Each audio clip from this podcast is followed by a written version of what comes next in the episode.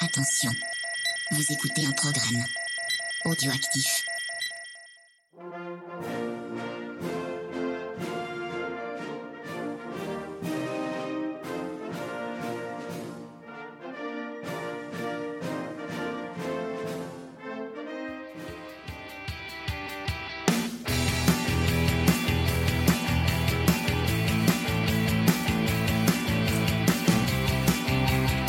Salut à tous, on se retrouve pour le numéro 73 de C'est qui en pôle. On va vous parler du troisième Grand Prix de la saison 2020, euh, le deuxième pour les MotoGP bien sûr, qui s'est tenu encore une fois au circuit de Rérez pour le Grand Prix d'Andalousie. Euh, avec Olivier cette semaine, comment ça va Olivier? Salut Pierre, salut à tous. Bah écoute, euh, ça va pas mal. Je me suis juste pété la cheville hier au foot, mais voilà. comme Marquez, je reviens à l'entraînement très vite. bon, ça va. En même temps, t'as qu'à pas faire du foot. C'est quoi ce sport? Bah oui, mais c'est encore plus dangereux que la moto finalement. Il paraît. je crois qu'Mbappé s'est blessé aussi ce week-end. Mais j'ai fait la même qu'Mbappé, mais avec beaucoup moins de talent, évidemment. Petite statistique que l'on a de Thomas Morcellino. Donc, euh, est-ce que tu savais que c'est la première fois euh, de tous les grands prix qu'il y a un Grand Prix d'Andalousie? Ah non, je savais pas. Par contre, je savais que c'était le premier, la première fois qu'on courait deux fois sur le même circuit en une saison, c'est ça? Tout à fait. Bah, tu vois, on sait plein de choses avec qui en Paul. Ouais, ouais, mais c'est, enfin, c'est, c'est, euh, c'est Rossi qui l'avait dit, je pense, à une interview le week-end dernier en disant c'est bizarre de revenir sur, sur, le même circuit, c'est la première fois que ça m'arrive. Et vu qu'il est vieux, je me suis dit, si c'est jamais arrivé à Rossi, c'est que c'est jamais arrivé tout court.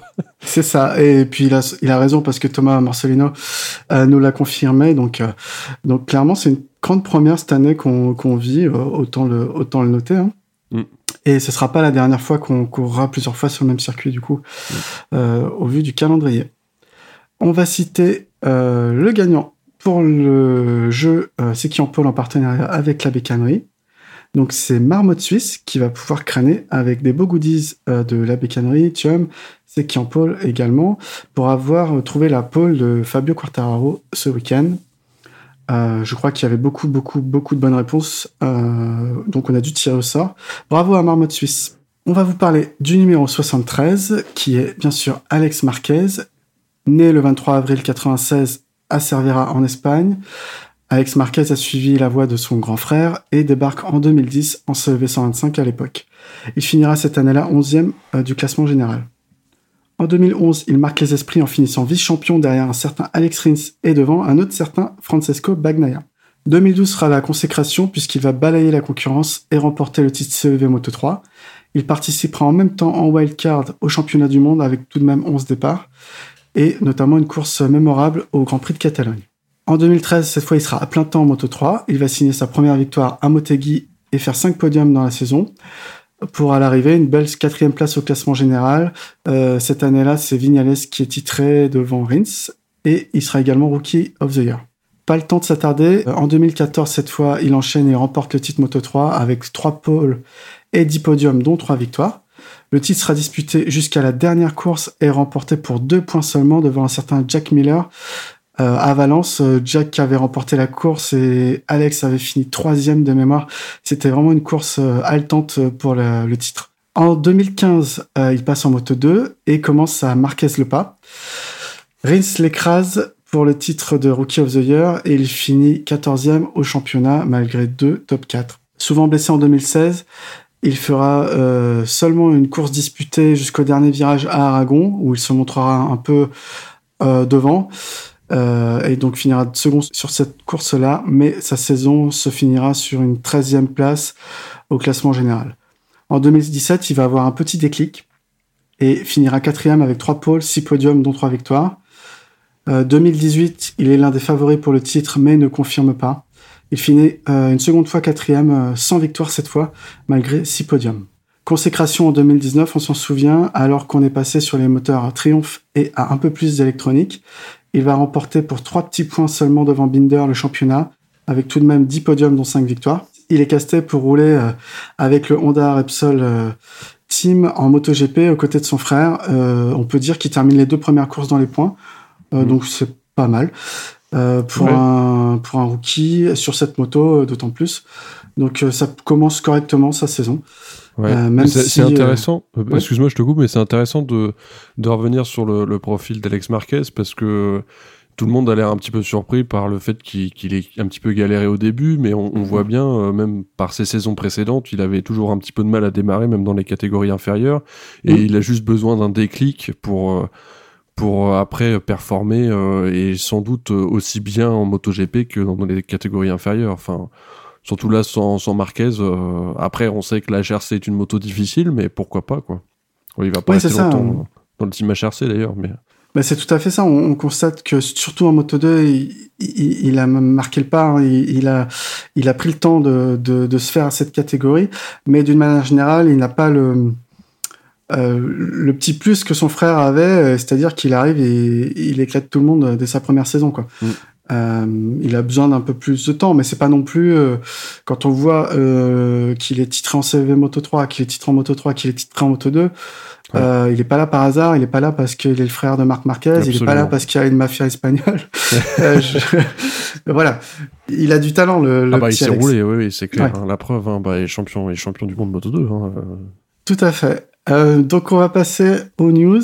Pas de news cette semaine ou très peu parce qu'effectivement on enchaîne deux grands prix. Donc on va parler un peu des, fractures qu'il y a eu le week-end dernier euh, après le Grand Prix d'Espagne. Donc on, on, avait bien eu la confirmation, euh, vous l'aviez dit, euh, une fracture de l'humérus pour Marc Marquez qui s'est fait opérer le mardi suivant de cette fracture. Le nerf était intact il a déclaré le mercredi euh, vouloir rouler dès le week-end et le jeudi, il est déclaré apte par les médecins. On a vu effectivement qu'il avait fait l'impasse sur euh, les essais du vendredi, ouais. Euh, voilà. Puis après, on, discutera en plus, plus en détail de son week-end. On avait également donc la fracture du scaphoïde, qui est un os de, de la main pour pour Cal Crutchlow, qui a été opéré également le mardi euh, déclaré apte également, et Alex Rins, jamais 203, apte également. Après, lui, c'était une, une luxation surtout de l'épaule, mais lui, c'était mm. plus les tendons qui étaient touchés, donc c'était quand même assez douloureux, je pense. Alors, il y a eu plusieurs grosses déclarations d'Alberto Puig euh, sur cette semaine qui, qui, qui était quand même assez incroyable. Je crois que la première déclaration de mémoire, c'est qu'il disait... Euh, qu'il n'y avait pas trop de valeur à gagner un Grand Prix si Marquez ne participait pas. Après, il avait enchaîné sur euh, donc carrément qu'est-ce que valait euh, un championnat euh, sans Marc Marquez quoi. En gros, que, que, ça valait rien. Mm. Que s'il était valable pour se battre, il n'y avait pas de, il y avait pas de compétition. Bon, je pense que tu vas être d'accord avec moi que clairement il avait qu'à pas tomber quoi. Bah non non mais c'est clair. Après c'est intéressant parce qu'il y a, eu on a vu quelques commentaires sur les réseaux euh, qui disaient un peu la même chose qu'Alberto Puig. Hein. Euh, sur la victoire de Quartararo, surtout la première, euh, mm. on, on, a vu déjà des même des même des Français euh, faire un peu les, les, bougons en disant ouais mais de toute façon il y a pas Marquez. S'il y avait eu Marquez, il se serait fait battre encore une fois par l'Espagnol. bah oui, mm. mais n'empêche que Marquez il s'est viandé. il s'est même viandé deux fois. Il a fait un, on, on l'a dit la semaine dernière, mais il a fait un très beau rattrapage sur une perte de l'avant au mm. début du GP. Et la deuxième, il a pas pu la rattraper, mais il était énormément sous pression le dernier week-end. Et voilà, enfin, il tombe. Euh, enfin, effectivement, comme tu dis, euh, il avait, il avait pas, il avait qu'à pas tomber, quoi. Clairement, enfin, un championnat, ça se joue au point, ça se joue pas au style. et puis voilà. ça, c'est bien une belle formulation. Et puis. Quelque part, Marc Marquez lui-même a un peu contredit la déclaration de, de Putsch dans le sens où il a dit que juste à au moment où il est tombé, enfin juste avant de tomber, euh, il était euh, pour lui Vignales, c'est comme s'il l'avait déjà euh, passé à ce moment-là. Et il a dit que en fait, euh, voilà, il avait fait pour lui sa course. il s'est dit P2, ok, c'est bon. En mmh. gros, il n'avait pas pour ambition ou il se sentait pas capable d'aller chercher Quartararo à ce moment-là. Mmh.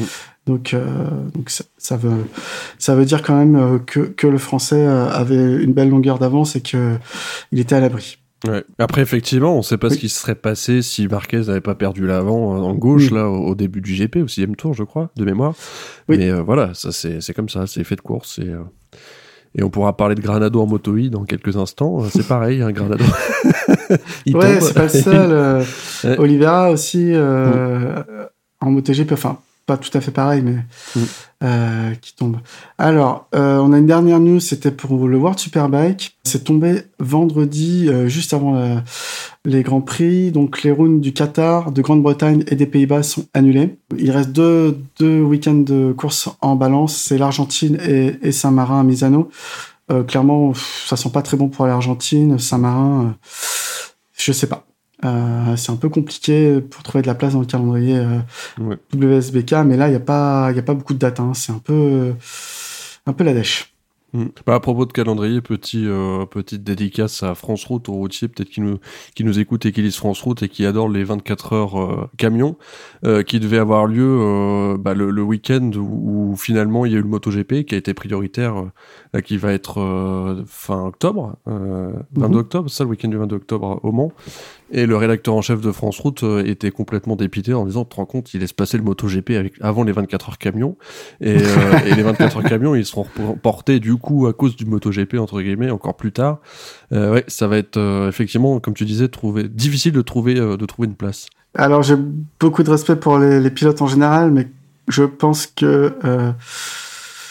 ouais, non mais c'est logique, c'est logique que le MotoGP passe, passe, devant les 24 heures camions, c'est clair. Je pense que ça attire plus de monde. C'était pour une petite dédicace perso aussi, un petit prétexte. voilà. la, bise. euh, bah écoute, on va débriefer euh, la course moto. Je te laisse la parole. Bon, on va passer, euh, on va passer sur les essais, on va passer euh, euh sur les qualifs avec, comme ça, on, on, on, on, peut parler des essais rapidement en même temps. Euh, au qualif, euh, qui est une qualification en un tour, hein, c'est la particularité de, de cette euh, catégorie Moto E. Euh, on a Agarter, Ferrari et Tulovic dans les trois premières places. Granado, il fait que quatrième euh, en 1.48.5 alors qu'il avait tapé 1.48.0 pendant les, les, essais. Il a pas réussi à... Était bien devant, était une demi-seconde quasiment euh, devant, devant tout le monde pendant les essais. Il a pas réussi à renouveler l'exploit pendant la pendant la, la qualif. Bon, c'est dommage. Donc, on a Agarter qui part pas mal euh, dans cette course et qui, qui conserve sa première place. Euh, on a une chute de Marconnet et Zaccone qui euh, n'ont même pas pu finir le premier tour. Il y a Marconnet qui se fait faucher par la moto de Zac connaît, mais sans gravité. Euh, D'ailleurs, euh, sans les bruits de moteur, on entend les pollues qui se froissent sur les ralentis, c'est assez euh, rigolo. Voilà, petit aparté sur cette catégorie si spéciale. On voit aussi Ferrari qui, est complètement à l'attaque pour essayer d'aller chercher Agarter. Medina prend la tête de la course à la fin du tour 1, il était très bien parti. On a encore une belle bagarre entre Agarter et Ferrari pendant les, les, premiers tours de la course. Granado, poursuivi par Torres, fait un geste à ce dernier pour lui dire de rester derrière. Là, c'était le petit, euh, la petite image assez rigolote de cette, euh, de cette course euh, moto Il y a, il y a Granado qui continue à se bagarrer avec Medina, qui le pousse, ça, joue des coudes à mi-course au T3. À la fin du tour, Granado recroise Medina qui lui avait fait les freins. Medina qui va chuter dans le virage suivant, mais sans gravité pour le pilote. Agarter, pendant ce temps-là, il fait le trou, il a déjà une seconde d'avance à mi-course. Et ensuite, on a Granado qui passe Cassadei à la fin du tour 4. Il signe le meilleur tour en course et donne tout pour poursuivre, aller chercher Agarter, qui est toujours en première place. Et on a Ferrari, euh, là on va on va en reparler tout à mm. l'heure dans le dans la discussion, mais qui arrive comme une balle sur le freinage euh, du premier virage, arrive en travers, il fauche la roue arrière de Granado avec sa roue avant. Torres en profite, il passe deuxième. Et classement final qui ne bougera pas, enfin le classement ne, ne bougera pas jusqu'à la fin de la course. On a Agarter, Torres, Casadei, De Angelis et Canepa, le français Di Meglio est septième. Granado, il finit quand même la course, euh, chose qui n'était jamais arrivée en, en moto jusque là, et récupère trois points euh, avec un demi guidon droit complètement tordu. Voilà, c'était euh, aussi l'image sympa. Il était dépité le pauvre pilote euh, brésilien, mais voilà, c'est encore un, beau fait de course. on va on va peut-être discuter justement de cette grosse bourde de Ferrari. Je sais. Ouais. c'est c'est on, on, a l'impression qu'il maîtrise pas du tout sa moto qui c'est la moto qui maîtrise le pilote dans ce cas-là il nous fait un travers de, de débutant enfin on dirait nous qui, qui faisons un, freinage d'urgence, les premiers freinages, les, les premiers freinages d'urgence qu'on fait avec les motos écoles, c'est c'est hallucinant. Enfin, il arrive, il arrive vraiment pleine balle. Ouais, J'ai peut-être un petit peu à dire sur ce sujet, j'imagine. Non, non, mais c'est exactement ça. Il, arrive, j'ai regardé plusieurs fois les ralentis, il arrive comme s'il maîtrisait pas, quoi, comme s'il avait raté son repère de freinage de, de, 50 mètres, quoi. Il, arrive vraiment vite, et quand il saisit les freins, il, a tout de suite compris qu'il passait pas. D'ailleurs, il essaie de passer entre Granado et, et euh, l'autre pilote qui double à ce moment-là dans la ligne droite. Alors, il s'est fait peut-être euh, emporter un peu par l'Aspi, euh, mais euh, en tout cas, ça a été, ça a été un choc assez violent pour Granado qui a rien compris. c'est ce qui lui arrivait. Il pouvait rien voir. Et, et euh, c'était amusant parce que Torres, en conférence de presse, euh, il, il explique qu'il a entendu Ferrari crier lors de son freinage. Euh, non maîtrisé. Puis il a entendu le choc, et puis à nouveau les deux autres pilotes criaient lors de la chute parce qu'effectivement on n'entend pas, on n'est pas dérangé par les bruits de moteur. Ouais. Mais c'est assez rigolo d'ailleurs mm. pendant la retransmission du, du, de la course moto E, on entend à chaque fois plus les moteurs des autres motos thermiques qui, qui tournent pour préparer pour préparer la course et se chauffer que les, les moteurs des moto E. C'est assez c'est assez rigolo, ouais. ouais, c'est exactement ça. et même, ouais, on, entend, euh, c'est vraiment un, autre univers, quoi. Il n'y a plus le barouf des moteurs, on entend les cracks euh, des polis sur la piste, même les, les, les freins, enfin les, les, pneus, les, le, crissement des pneus sur, sur la piste au freinage, c'est euh, c'est assez, ça fait découvrir de nouveaux, nouvelles choses en fait. On voit qu'ils freinent vraiment comme des porcasses. on entend vraiment le, la roue avant crissée certains certains basiques, euh, même des fois les pneus crissés, euh, les châssis presque qui travaillent. Euh, ouais. c'est une autre manière d'apprécier d'apprécier les courses. Et puis qu'est-ce mm. qu'elles sont intéressantes ce format-là. Alors je dis pas que regarder 45 minutes de course moto ça serait génial, mais là sur ce format-là, c'est que du bonheur. Ah, c'est clair, complètement, complètement d'accord. Et puis là, il y a eu vraiment une belle grosse bagarre. Hein. Euh, ça, ça jouait des coups et tout. Euh, ce que je disais la semaine dernière, c'est qu'effectivement, il fallait que les pilotes retrouvent un petit peu leurs leur sensations avec ces motos particulières. Mais là, là, ils les ont, ils les ont retrouvés. On a eu, on a eu de la bagarre, ça jouait des coups, etc. C'était vraiment, vraiment sympa à regarder. Ouais je voulais ajouter quand même que, mm. euh, contrairement à beaucoup de mauvaises langues, euh, il y a eu beaucoup de chutes euh, en course et aucune moto n'a pris feu, n'a explosé, n'a eu d'accident, je sais pas, atomique. je veux dire, il y a même, comme tu l'as très bien dit... Il y a même aucune moto qui s'est arrêtée sur manque de fiabilité, faut le signaler. C'est ça.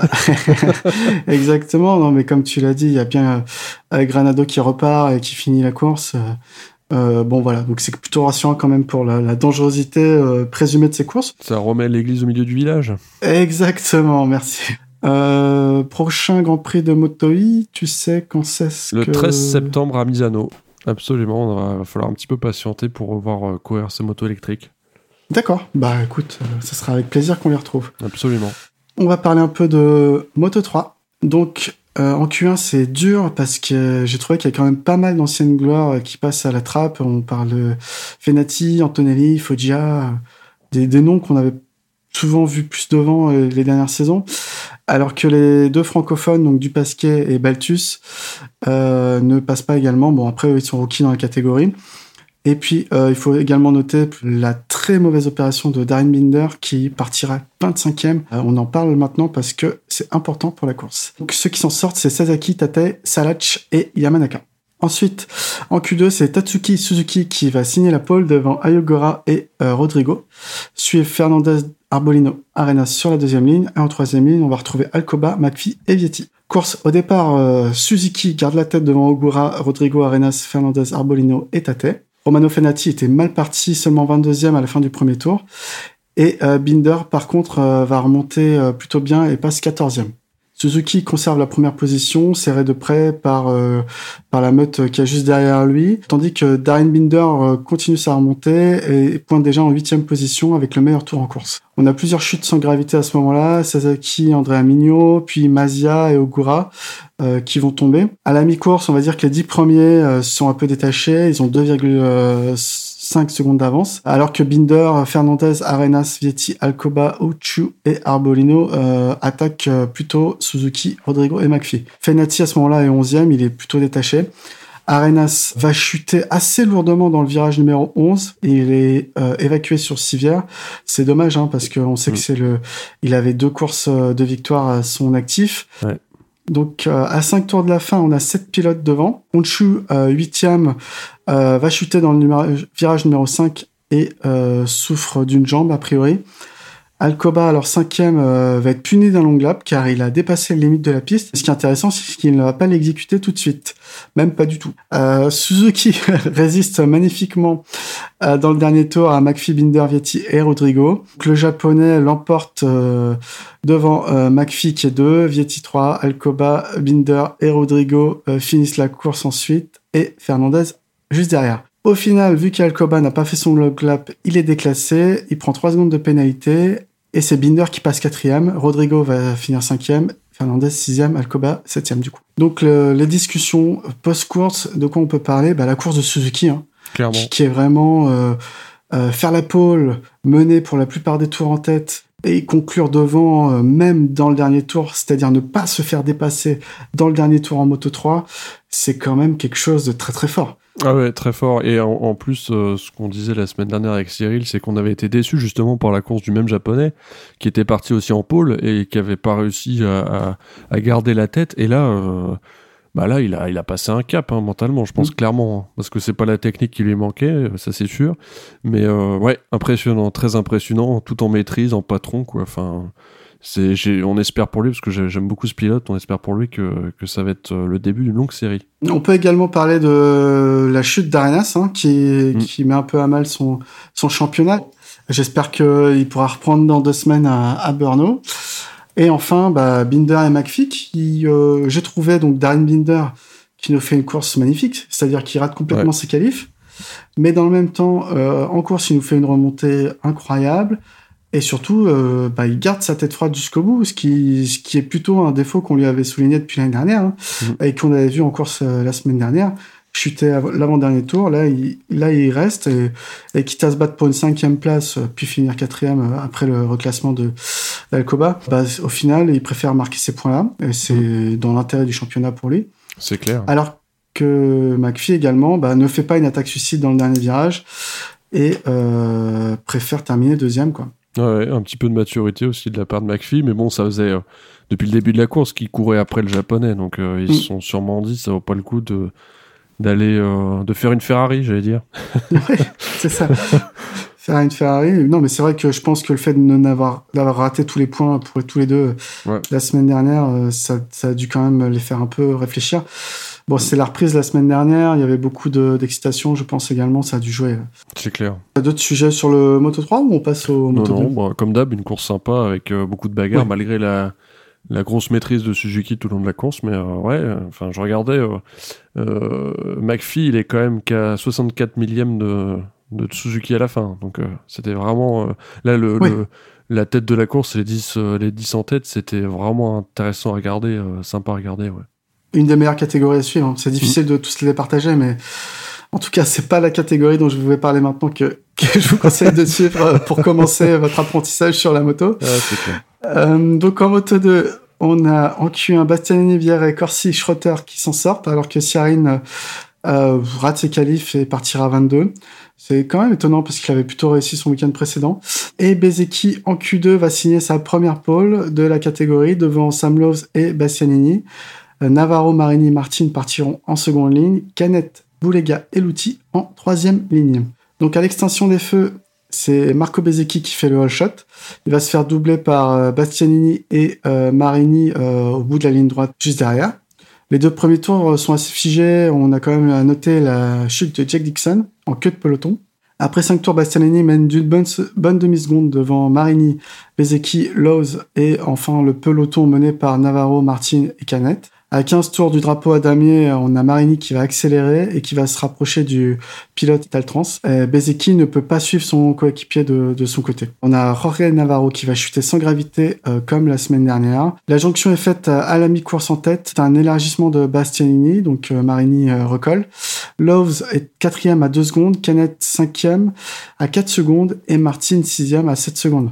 Donc euh, on voit quand même qu'il y a des écarts, euh, que c'est que c'est euh, pas hyper hyper disputé quoi. Ah, il va rester 10 tours et le suspense concerne seulement donc les deux premières places, hein, Bastianini, Marini, Marini, Bastianini. On sait pas trop. À 7 tours de l'arrivée, une seconde 4 les sépare.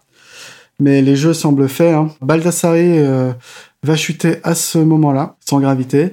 Et c'est finalement Bastianini qui, qui remporte sans réelle opposition une deuxième manche euh, à Rérez assez morne. Euh, c'est sa première, victoire euh, en, Moto 2. Ouais, ouais, carrément, ouais. Mhm. Comme la première. Donc, euh, deuxième Marini, troisième Bezeki, Lowe's 4, Canet 5 et Martin 6.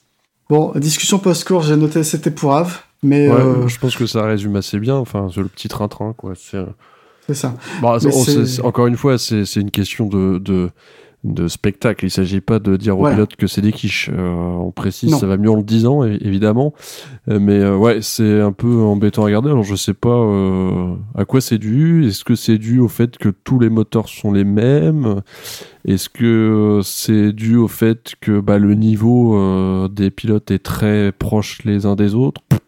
J'avoue, je je sais pas trop. Bah, justement, moi j'ai pas de, j'ai pas non plus la, la réponse, mais comme tu dis, euh, est-ce que c'est parce que les moteurs sont les mêmes J'ai envie de dire? Non, parce qu'en Moto I, mm. les motos sont exactement les mêmes. Euh, il y a de la bagarre. En Moto 3, on a deux manufacturiers, enfin, il y a Husqvarna, etc. Mais on va dire, il y a KTM Honda, donc il y a deux, manufacturiers. Il y a quand même beaucoup de bagarres, euh, que ce soit entre les Honda et, les KTM, tout le monde est au niveau. Là, on est dans une catégorie où il y a un, moteur unique, des pneumatiques uniques, une électronique unique, pour ce qu'il y a d'électronique, bien sûr. On a également 80% du plateau qui est en châssis Calex. Mm. Donc, euh, je veux dire, euh, qu'est-ce qu'est-ce qui se passe quoi? Euh, Pourquoi il y a aussi peu de bagarres? Je sais pas. En tout cas, en plus, ça fait deux fois de suite quoi. On s'était dit bon. Mm. La reprise, on peut, on peut se dire qu'ils gèrent, qu'ils essaient de pas se blesser, admettons. Mais là, c'est la deuxième, surtout par rapport, encore une fois, aux, véritables bagarres qu'on a eu sur les autres catégories, hein, Moto I incluse. Euh, ce qui était pas la plus, euh, les, les, les, plus pessimistes d'entre nous étaient, étaient pas forcément attirés par cette catégorie. Et pourtant, il y a de la bagarre et c'est, et c'est sympa à regarder. Ouais, cette Moto 2, ouais, pour l'instant, euh, pour l'instant, pas beaucoup de spectacles, mais bon, ça, ça, ouais, on verra comment ça, ça évolue. C'est des courses qui durent aussi 40 minutes, quoi. C'est ça, en plus. Le, oui, c'est ça. Parce qu'une course moto chiante, bon, ça, ça dure pas très longtemps, mais euh, ça dure 10 minutes. Mais, mais une course moto de chiante, c'est un petit peu plus problématique, quoi. C'est exactement ça. Comme tu disais, tous les pilotes semblent quand même performants. Enfin, c'est pas des quiches. Euh, les motos, elles roulent plus vite que les, les Honda d'avant c'est pas une question de performance, c'est vraiment, je, mm. on comprend pas pourquoi il y a une seconde euh, au bout de deux tours entre tous les pilotes, quoi. Grosso modo, c'est ça. Donc il y a peu de dépassement au final et les positions sont assez vite figées. Chacun fait la course à son rythme. Alors il y a une petite train-train, on va une moto, une deuxième moto, mais pas forcément beaucoup d'attaques, quoi. Euh, c'est peut-être un problème de pneus euh, qui, fait qu'on est obligé de gérer ses pneus de cette manière, je sais pas. Il faut quand même noter qu'il y a un trio italien sur le, podium, hein, ce qui n'était bah pas arrivé depuis. Euh, bon, j'ai plus, j'ai pas noté la stat depuis quand même fort, fort longtemps. Alors, le moment le peut-être le plus le plus passionnant, je vais être méchant, euh, du Grand Prix, c'est quand même la chute de Marigny et Bezeki juste après le drapeau à Damier. Ouais.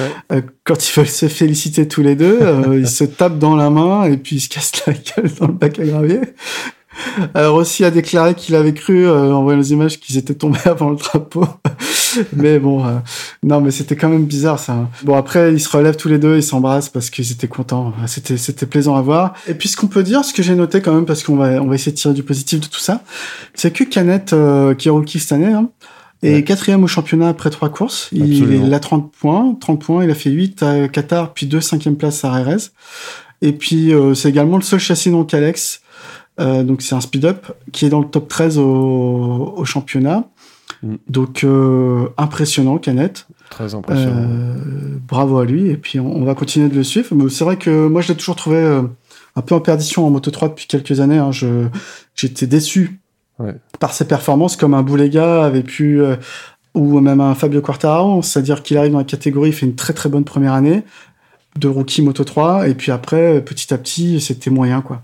Mm. Bah là tant mieux qu'il passe le cap en Moto 2, j'espère que ça va continuer. Il avait un peu traîné en Moto 3, hein, le pauvre. Enfin, on sentait qu'il se qui prenait racine, mais dans le mauvais sens du terme. Bah, c'est difficile quand tu manques de visibilité en Moto 3 de, de passer en, mm. en Moto 2. Hein. Euh, Fabio avait eu cette chance quand il euh, d'avoir un guidon, je crois, chez chez Cito Ponce, il me semble, en Moto 2. Mm. Mais euh, ouais, clairement, c'est pas c'est pas simple. Hein. Il y a beaucoup beaucoup de monde en Moto 3. Il y a beaucoup de de gens qui ont des appuis, des sponsors. Donc euh, ou alors faut faire partie de d'une académie quoi, que ce soit Estrella Galicia ou KTM ou ou Sky quoi, VR46. Désolé, ça passe... m'inspire pas trop. non, non, non, mais t'as raison. Hein. On va pas parler plus longtemps du Moto 2. On va passer au MotoGP. Ouais, avec grand plaisir. On va évidemment commencer par euh, parler de Marquez euh, à la suite évidemment de sa, sa fracture de l'humérus et qui s'est fait opérer le mardi, euh, qui a donc été déclaré apte le jeudi et qui fait l'impasse quand même sur tout le vendredi et qui rate donc la la FP1 et la FP2. Crutchlow et Rins, de leur côté, bah, ils roulent, mais ils ferment les chronos. En FP3, on voit un Marc Marquez qui lutte vraiment contre la douleur et qui ne parvient même pas à atteindre directement la Q2. Et il abandonnera en Q1 sans avoir fait de tour tout court parce que effectivement euh, euh, j'avais mis tour rapide mais euh, il fait juste le tour de sortie et il re rentre directement je crois. Il y a même pas de il re rentre pour dire que, que il en peut il peut pas. Voilà donc c'est c'est un Terminator mais pas complètement extraterrestre non plus. Donc c'est assez rassurant de ce côté là mais voilà on lui on lui c'est un très bon rétablissement et on espère qu'il va vite revenir à la compétition à 100% pour rajouter un petit peu de piment dans ce championnat en, en Q1 on a euh, Dovi et Zarco qui ratent la Q2, Morbidelli et Oliveira passent. Et en Q2, on a Quarta en pôle, Vinales et Banyaya qui suivent derrière le français. Quartaro qui fait encore euh, une très belle Q2 qui claque le chrono quand il faut. Vinales qui était très proche, très très proche de, passer en, pôle position. Euh, mais le, le record qui tape dans cette Q2, il est annulé pour un dépassement des, lignes du circuit. Voilà, donc quand on voit CQ2, on se dit que la course va être euh, assez intéressante. Vinales, le couteau entre les dents, voulait absolument cette pole. Il a un petit peu surjoué. Du coup, voilà, il se retrouve euh, entre guillemets que deuxième. Quartararo, tout en maîtrise, euh, fait le chrono quand il faut. Et euh, Bagnaia, on va en reparler aussi de, de, son week-end complet, mais il, fait, il fait une Q2 absolument fantastique, quoi. Vraiment, enfin, arriver en, 3 sur une Ducat à, à, ce moment-là, c'est c'est à signaler et c'est et c'est très bien joué. Alors, on passe à la course, évidemment que, tout le monde attendait. On a, euh, cette fois un très bon départ de Quartararo, Vinales euh, et aussi Rossi, parti quatrième qui chipe la troisième place à Bagnaia dès les premiers hectomètres. Quartararo est seul en tête à la fin du, premier virage. Oliveira, lui, euh, chute violemment poussé par la moto de Binder. On se neutralise tout seul chez KTM, hélas.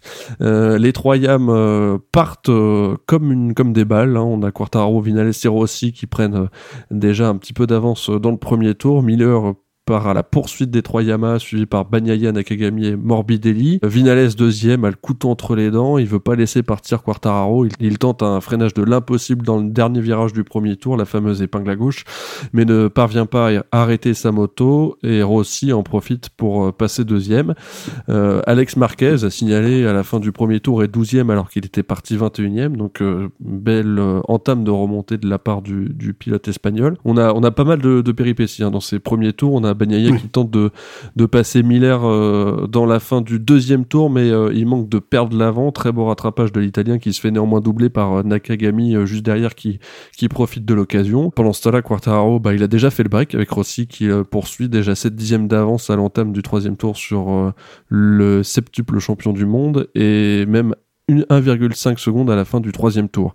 il a doublé son avance en un tour, voilà, pour parler plus clairement. Et là, bon, sur les premières places, ça ne bouge pas beaucoup pendant quelques tours. Au tour 8, on a les Ducati de Pramac, donc Miller et Bagnaia qui reviennent sur les deux Yamaha de Rossi et Vinales. Euh, l'enjeu là pour Vinales, c'est évidemment de ne pas se faire doubler par les Ducati tant il a du mal à, dépasser lui-même. Euh, sous pression pendant quelques hectomètres, Vinales finit par faire l'erreur au tour 10 et se fait doubler par Bagnaia qui est en, complètement en feu, le pilote Ducati. Et pas que le pilote, on le verra tout à l'heure. euh, gros passage euh, à vide de, de, Vinales pendant ce temps-là, qui se fait euh, finalement doubler par aussi par Miller et Morbidelli dans la dans la foulée. À la fin du Tour 10, pendant ce temps-là, Quartararo a 4,2 secondes d'avance pardon sur euh, Rossi deuxième, toujours deuxième. Euh, Miller fait une belle gamelle au, au, Tour 11, belle dans le sens où c'est pas très euh, dangereux pour lui. Chute assez étrange, sûrement causée par la chaleur. À l'armise des gaz sur le long droite, il perd l'avant.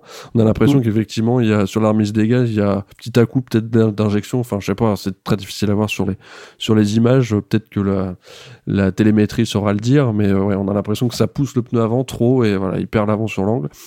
Euh, chute étrange, voilà. Encore une fois, euh, sûrement causé par la chaleur. On est à combien de degrés sur la piste? 60 degrés, c'est ouais, très chaud.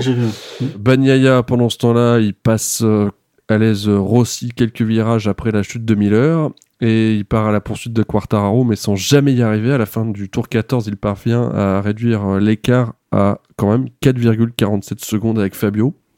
Voilà, c'est le minimum qu'il y a eu d'écart entre les, deux pilotes. Mhm. tour 17, au tour 17, il y a Morbidelli qui est victime d'une casse moteur de la Yamaha. à ce moment-là, évidemment, tout le monde commence à serrer les dents et croiser les doigts pour que la moto de Quartararo tienne. surtout que Crutchlow, dans le même temps, passe au stand sur problème technique et finit par repartir. Cette chaleur a vraiment, vraiment un impact sur les mécaniques. Pendant ce temps-là, Vinales qui resserre sur Rossi, il s'est repris le, pilote espagnol. Quartararo a, a 5 secondes d'avance sur Bagnaia pendant ce temps-là, qui force sur le moteur de la Ducati. Euh, au tour 19, 7 tours avant l'arrivée, effectivement, la moto rouge affiche euh, finalement des signes de faiblesse. Elle se met à fumer. On sait pas trop si c'est de l'huile, mais euh, Bagnaia met quelques euh, virages, presque un tour pour s'en rendre compte et s'arrêter. Coup du sort vraiment cruel pour le, le pilote italien qui avait fait un week-end excellent au guidon de la moto italienne. On en reparlera tout à l'heure évidemment. Euh, sur les derniers tours, euh, Vinales finit par euh, passer Rossi sur une erreur du, du, septuple champion du monde sur le triple droite, il me semble. Et on a Quartararo qui finit seul en tête en grand patron en se payant le luxe de passer la ligne d'arrivée au ralenti. Il avait 7,195 secondes d'avance à la fin de l'avant-dernier tour sur le deuxième. Sur le classement final, donc on a Quartararo en tête, suivi par Vinales à 4 secondes 5. Pourquoi que 4 secondes 5 Eh bien c'est parce qu'il a ralenti pour passer la ligne, suivi par Valentino Rossi troisième qui nous fait un podium et Nakagami qui revenait pleine balle mais qui est pas parvenu à, doubler le, pilote italien finit euh, quatrième. Johan Mir fait cinquième, Dovi seulement sixième, on en reparlera aussi. Marquez, Alex finit huitième.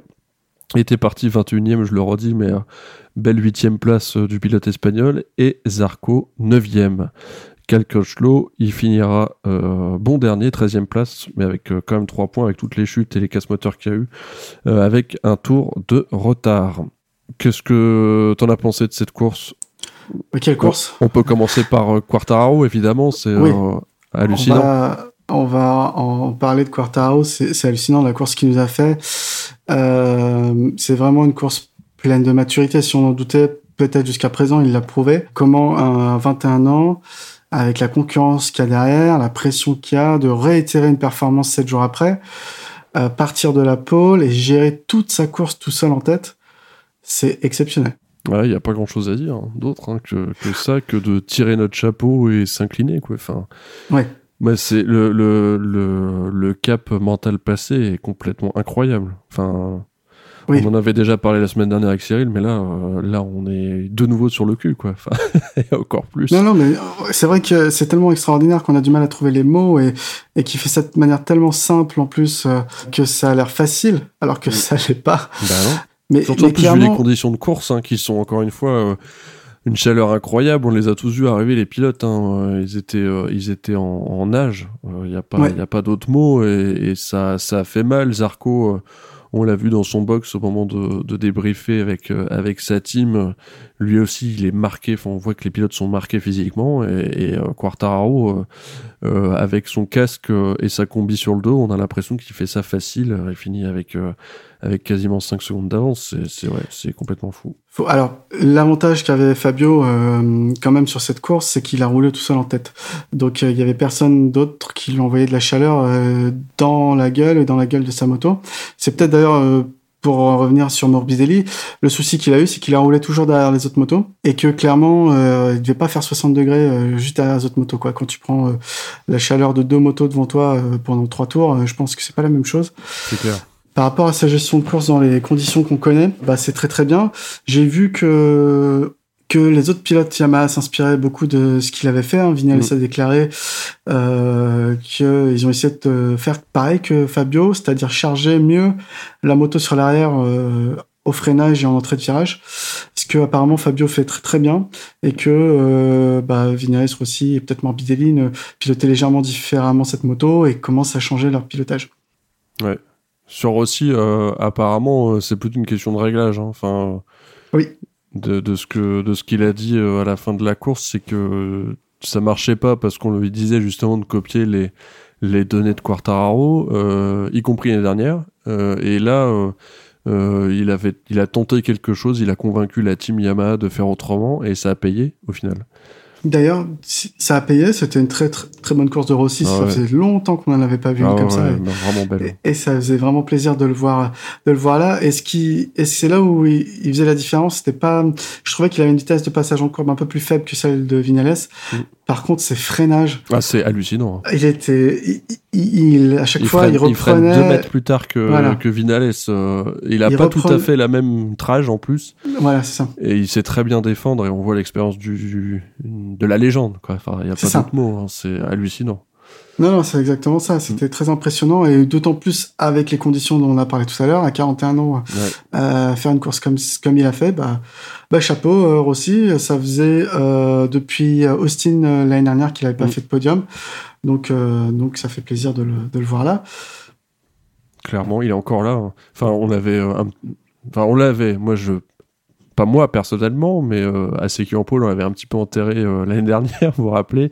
Euh, Et ben il est, il est, il est revenu, enfin, il revient très fort. Hein. Enfin là, après on verra encore une fois sur les autres courses parce que là, mm. il peut nous faire, il peut nous faire une perf sur une course, on verra par la suite. Mais euh, dans ces conditions, chapeau, chapeau. On peut parler de, de Vinales hein, qui, qui, qui est sur, également sur le podium donc pour le, le triplé Yamaha. Mm.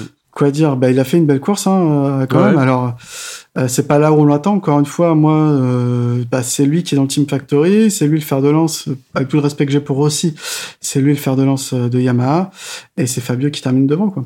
Mm. Ouais, et c'est ce, ce, que disait Cyril la semaine dernière, c'est que il disait c'est pas la course de Vinales et j'ai l'impression que ce sera jamais la course de Vinales et, et c'est encore le cas cette semaine. Enfin, Ouais. C'est. Bah, le, souci que j'ai noté, c'est le, trou qu'il a en course, quoi. Ouais, encore pourquoi, une fois. Euh, pourquoi euh, ouais, c'est ça, il fait 5 super tours, 5 euh, derniers tours super, et qu'au milieu, c'est très moyen. Oui, c'est ça, il se fait. effectivement, donc je disais, Vinales, c'est pas et, pas euh, un gros passage à vide, ce que tu disais effectivement. Mm. Euh, il est sous pression, euh, il se fait doubler par Niayaya et juste derrière, il se fait doubler par Miller et Morbidelli. Enfin, en, un tour, il perd trois places. Et effectivement, ces passages à vide à ce niveau-là, c'est interdit. C'est encore une fois facile à dire quand on est assis face à son ordi, mais ouais, c'est il perd beaucoup de temps en plus parce qu'après il faut redoubler les pilotes, sauf Miller évidemment qui s'est qui s'est viandé, mais et Morbidelli qui, euh, qui fait une casse moteur, mais ouais, c'est perte de temps, quoi, en fait. Ouais. Et sur une course complète, euh, la différence, elle peut se faire là, parce que la bagarre avec Quartararo, euh, moi j'aimerais bien vraiment les voir se bagarrer quelques, quelques tours, parce qu'on l'a pas encore vu, et voir si Vinales, enfin on l'a pas vu cette saison en tout cas, et voir si Vinales peut, peut essayer d'embêter d'embêter Quarta, quoi. Et on sait pas encore. Bah, je pense qu'il y aura la place pour ça euh, plus tard au championnat. il y a des courses où ça se passera différemment mm. la configuration. Mais clairement, Vignales, euh, bah, c'est toujours, euh, on attend la confirmation quoi. Il, le talent, il l'a, mais le mental, visiblement, c'est, ça viendrait de là. c'est quelqu'un qui est, qui a une approche des courses un peu comme Dovi il y a quelques années, avant que ça commence à performer. Euh, peut-être un peu plus introverti, il rumine beaucoup de choses, euh, peut-être euh, voilà qu'il y a quelque chose là-dessus, peut-être un petit déclic mm. nécessite un nouveau, qui, le déclic qu'il avait eu chez, chez Suzuki d'ailleurs. Mm. On parle de d'Educati Oui, avec plaisir. Allez, euh, bah, Ducati, on a vu Miller euh, chuter. Alors, il explique qu'il a pas senti le truc venir, quoi. En grosso modo, euh, d'un coup, il a une. Ah bah ça se comprend. Ouais. Quand on voit les images, chute, euh, c'est assez surprenant de voir l'avant décrocher comme ça. on peut pas lui reprocher d'avoir anticipé la chute, effectivement. Bagnaia, bah, casse moteur, comme on a dit bah, c'est un peu les conditions de course qui, qui, qui seraient responsables. Euh, je pense pas qu'on parlera des moteurs plus tard chez Yamaha, mais en tout cas, je pense pas que chez Ducati, il y a un gros problème de moteur cette saison. Par contre, ce qui est un peu dommage, j'ai pas trop compris pourquoi on lui avait pas sorti un drapeau avant. Parce que quand il casse son moteur, euh, bah, tout le monde derrière, il y a Rossi Vignales et même Nakagami hein, qui commencent à ralentir parce qu'ils ont peur qu'il y ait de l'huile euh, sur la piste. Mm. Heureusement, il n'en est rien. Mais euh, ouais, ils ont dû. Enfin, je sais pas. Petite bande de la direction de course sur ce coup-là, ouais. où, d'habitude ils sont quand même très réactifs. Là, euh, bah peut-être qu'ils se demandaient aussi est-ce que c'est de l'huile, est-ce que c'est, est-ce que c'est de l'eau, mais dans le doute. Euh... c'est ça. Enfin, il y a quand même derrière des pilotes qui attaquent euh, comme des balles et ils sont deux en plus. Euh, mm. Même un, ça suffisait pour l'arrêter, mais ouais, c'est. Bah, surtout un calendrier qu'on connaît. Hein, c'est, enfin, t'imagines la gueule qui va tirer Lynn Jarvis si ces deux pilotes chutent suite à une casse moteur de chez Ducati. Mm. Ça va créer. Hein. C'est clair. Et puis on peut parler de, bah, de Dovi hein, qui fait euh, une semaine compliquée, des essais, des qualifs très compliqués, mm. et euh, qui en course, euh, bon, bah, il fait un peu sa course tout seul, hein, qui finit sixième à 12 secondes de Quarta, donc 12,5 secondes. Donc clairement, c'est pas du tout un bon résultat pour lui. C'est sûr qu'il prend des gros points, hein. il prend 10 points. Euh, mais euh, c'est pas suffisant euh, quand on veut jouer le titre. surtout avec, pas... surtout avec Marquez pas là. Mais bon, on verra. on, l'avait dit aussi en off, mais mais c'est pas c'est pas le circuit des Ducats. Hein. On en reparlera au Red Bull Ring où là ils vont pouvoir se faire plaisir avec leur leur kilomètre heure en plus en vitesse de pointe, hein, je pense.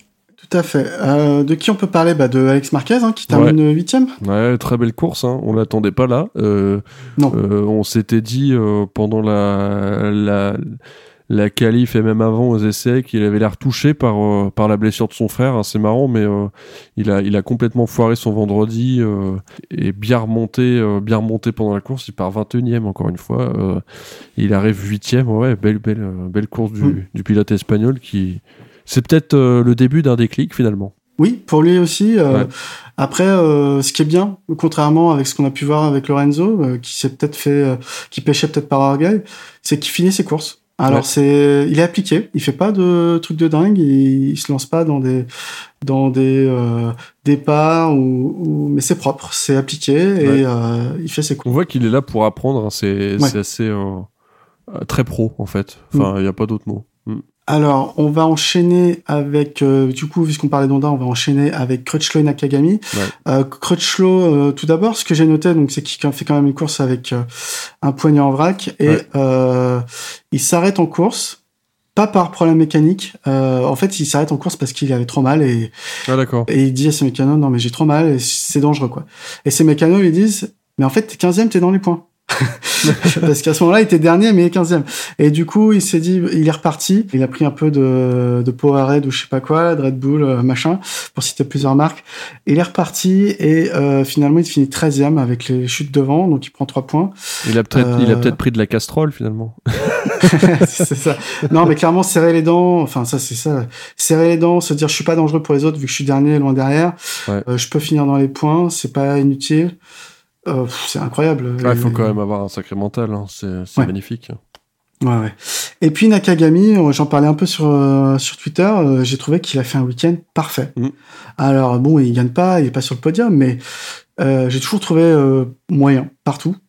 mais là, sans Crutchlow fit et sans Marquez fit, même qui court, il a pris pour moi ses responsabilités chez Honda parce que ça pouvait pas être Alex Marquez hein, qui prenne qui prenne ses responsabilités là. Bah euh, il était présent euh, dès le, surtout à partir du euh, du samedi, il me semble, sur les Q, sur les qualifs, en course. C'était incroyable ce qu'il a fait avec cette moto, qui, qui jusqu'à présent, voilà, il, il, jouait plutôt aux alentours de la dixième place, et là il finit 4 devant des devant des Dovi, devant, enfin, devant plein de monde, quoi, de, mmh. devant des Paul Espargaro beaucoup plus expérimentés. Euh, donc euh, chapeau à lui. Je sais pas ce que ce que as pensé de son week-end. Ah je suis complètement d'accord. Il file euh, devant la grosse maîtrise et, et, la grosse domination des, domination des Yamaha. Il, fait, il donne la quatrième à Honda, effectivement. Comme tu disais, il a pris ses responsabilités. le team Honda, que ce soit le team principal ou même la marque Honda, en fait, a été complètement, complètement blessé par, par la fracture aussi de, de Marquez. Et hmm. ouais, et le japonais, bah, peut-être euh, avec, je sais pas, euh, faudra lui demander, hein, mais peut-être euh, moins de pression, mais en même temps, peut-être moins d'attente aussi, parce qu'on a peut-être c'est foutu, donc ouais, ouais, je, je, faudra lui demander, effectivement. mais, en japonais, s'il te plaît. Ouais, effectivement. Mais ouais, très belle quatrième place, et il était, il revenait vraiment très fort hein, dans les derniers tours. Hein. avec quelques tours de plus, il aurait peut-être même pu aller chercher Rossi, parce qu'il finit avec 7 dixièmes, 6 mm. dixièmes. moins de 6 dixièmes, c'est ouais.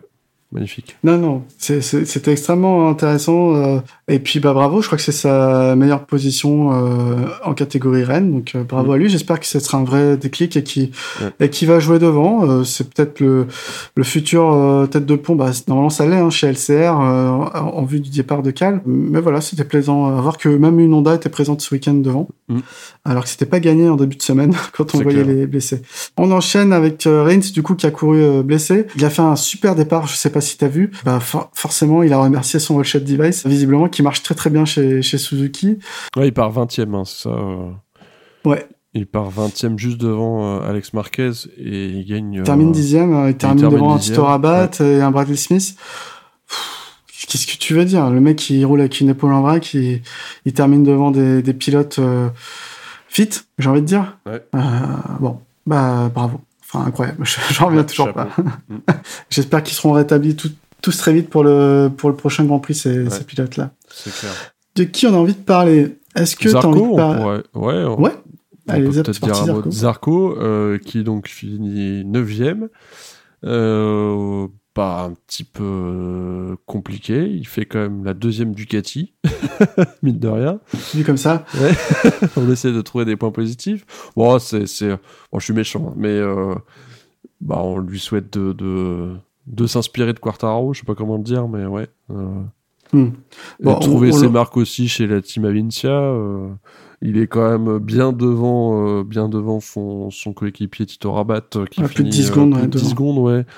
Mm. Donc. Euh, non, clairement, c'est une course honnête de Zarco. Euh, il est dans le top 10, c'était ses objectifs. Alors, clairement, c'est une course euh, un peu bizarre par rapport au, vu qu'il y a que 13 pilotes qui finissent, hein, dont deux assez fortement blessés.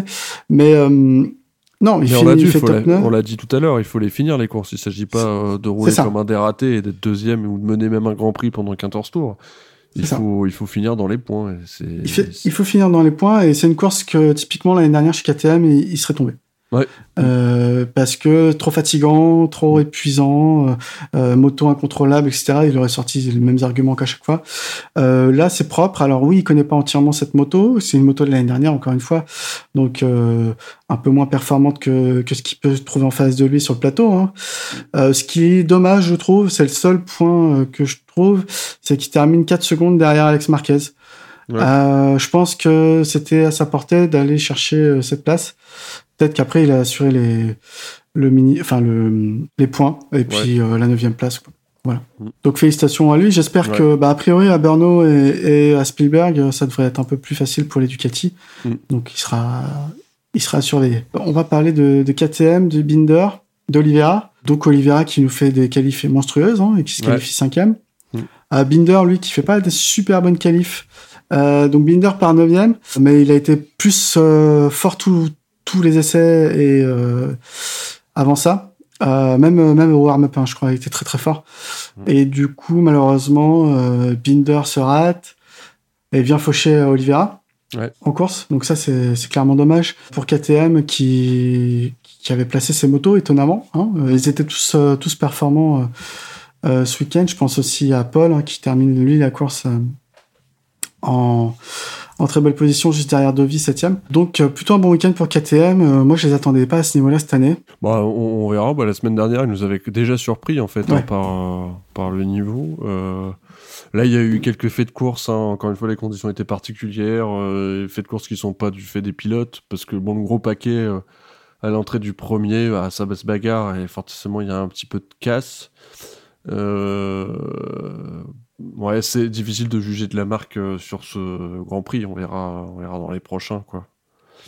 Mais euh, ouais, il avait, ça marchait bien, ça marchait bien effectivement en, aux essais. Hein. Enfin, ouais, il y a Paul qui fait troisième place en FP2. Hein. Donc. Mais c'est étonnant de, de, voir, même moi, ce qui m'étonne aussi, c'est Binder. Hein. Il fait en FP3, il fait septième c'est vraiment, euh, il est extrêmement constant le, le, bonhomme. Il tombe peu. Bon là, il a fait une grosse erreur en course, mais on va dire que c'est c'est le métier qui entre. C'est vraiment intéressant à suivre cette année euh, ce KTM. Et je, la question c'est est-ce que Paul Espargaro ne va pas regretter d'arriver chez Honda l'année prochaine alors que visiblement il a une bonne moto cette année chez KTM. Enfin, ça c'est le petit troll, on verra. Bah Bagnaia aussi impressionné, on en a déjà parlé sur ses qualifs. Qualifié troisième et belle course Ah, le pauvre, il, avait l'air, il avait l'air dépité, hein, sur, mais ça se comprend. Hein, quelque chose qui n'est quand, euh, quand tu deviens, parce que tu deviens, bon, euh, c'est ta responsabilité de pilote, mais là, une casse moteur, euh, pour un pilote, ça doit vraiment être. c'est frustrant. ouais, très frustrant, comme tu dis. Mm. Ouais, bah, ça arrive. Hein. Après, Morbidelli aussi a dû abandonner sur sur casse. Et d'ailleurs, on enchaîne avec... J'allais faire une attaque sur la ceinture, mais ça arrive souvent pour les Ducati. justement, pas cette année. Non, clairement. Bah, on se souvient que Alex Espargaro mm. avait cassé deux moteurs à Aprilia lors des tests euh, du mercredi post-GP d'Espagne, enfin mm. pré-GP pré d'Espagne plutôt. Euh, mais c'était euh, lors des essais. Et par contre, on a Yamaha qui a déjà cassé euh, trois casses en deux semaines. Hein. On se souvient que Vignales avait cassé un moteur en FP, euh, je sais plus combien de, la première course. Rossi avait cassé en course. Et là, c'est Morbidelli qui casse également en course. Et on a eu aussi la stat des allocations moteurs, où est-ce qu'en étaient les pilotes euh, du plateau? Et il s'avère que tous les pilotes du plateau ont deux moteurs en cours d'utilisation. Aucune casse sauf maintenant celle de Bagnaia, bien sûr. Euh, mais donc deux moteurs en cours d'utilisation sur les cinq alloués.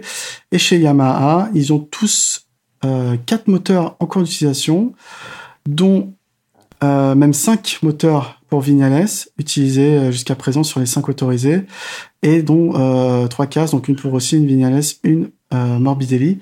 Donc c'est un peu la maison en feu, non? Chez Yamaha, là. Ouais, c'est, c'est, vrai que la le trio de tête euh, de ce, de ce Grand Prix cache un petit peu la misère, mais effectivement, sur la, sur la fiabilité, il y a, il y, a, il y a quelques petits soucis. Alors que quand le moteur casse pas, il gagne la course, donc euh, tant mieux.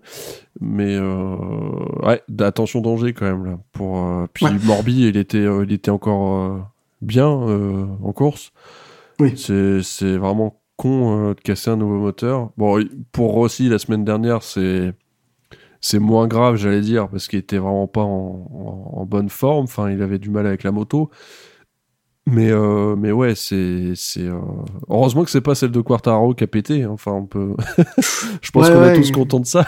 mais. Euh, ça, c'est sûr. il va falloir régler ce petit problème. Et là où Aprilia avait réussi à négocier auprès des autres écuries le fait de changer une pièce dans le moteur cassé, c'est pas dit que, que les autres marques accède à la requête euh, pour Yamaha quoi. c'est exactement ça. Bah déjà, euh, il faut savoir que si euh, Yamaha alloue un autre moteur à l'un de ses pilotes, ce pilote devra partir de la pit lane à la course euh, où ce nouveau moteur rentre dans son allocation autorisée. Hein. Mm. Donc c'est cinq moteurs cette saison. par exemple, si Vignales a besoin d'un sixième moteur à Brno, il devra partir de la pit lane. Mm. Donc ça, c'est déjà c'est grave. Et, ce, euh, d'autant euh, s'il a un moteur à chaque course, euh, à chaque fois, il devra partir de la pit lane, quoi. Je veux dire, c'est quand même très problématique. Ou alors il y a la solution que tu disais, c'est-à-dire qu'ils ont envoyé le moteur de Rossi au Japon pour pour analyse. Et si Yamaha trouve la fragilité, la panne, ils peuvent demander à faire une modification, mais il faut que tous les autres constructeurs l'acceptent. Et vu que actuellement au championnat, bah, Yamaha ils sont devant. Euh, c'est pas dit, hein. c'est pas gagné parce que devant, clairement, euh, bien devant. Enfin là, ils font ils font trois premières places euh, sur le dernier GP. ils ont une domination nette sur sur cette sur ces deux premiers GP. Enfin c'est le même circuit après évidemment, mais ouais, ça m'étonnerait qu'ils soient d'accord. oui, en sachant qu'il y a peu de il y a peu de courses cette saison, que Marc Marquez est blessé, donc Honda, bah eux ils regardent, ils disent putain c'est chaud. Euh, S'ils pouvaient compter sur un Marc Marquez à 100%, euh, c'est un peu différent, mais euh, clairement Ducati se dit euh, Marc est blessé, euh, Fabio émerge, c'est notre année. avant que et puis derrière ça pousse avec Binder, Oliveira et, et Bagnaia et tout ça là, les petits jeunes. Donc ouais, clairement. Je sais pas, euh, faudra voir ce qui se passe. Après, je, je pense que dans l'intérêt du championnat du monde, il faut pas que à chaque course les Yamaha partent de la pit lane, ça n'a aucun sens. Euh, mais je pense qu'en allant chercher les chevaux euh, sur leur moteur, ce qui leur faisait défaut ces dernières saisons, peut-être qu'ils ont fragilisé euh, celui-ci. Oui, et peut-être que, enfin, je, je, vais peut-être faire un petit coup de provoque, mais peut-être que la, la, stratégie Petronas, c'est d'avoir le même moteur que les, les moteurs usines, là, ils vont peut-être se dire, oh, finalement, oups. Ouais. ouais, mais étonnamment, bah, c'est là où je, je vais te... C'est que Morbidelli, lui, il a une spec B cette année. Oui, il a une spec B, oui, c'est vrai. Donc je sais pas en quoi ça consiste exactement, hein, mais euh, ça se trouve c'est juste le châssis, c'est pas le c'est pas le moteur, mais euh, ouais c'est quand même euh, un truc à suivre, c'est tombé ça juste, euh, juste avant la course. Et voir le moteur de Morbidelli cassé en course, et euh, ça faisait quand même cogiter sur les. Moi, je me suis dit, ça se trouve, Fabio aussi ou Vinales, ils vont avoir une casse hein, également. Mais bah heureusement, mm. heureusement, non.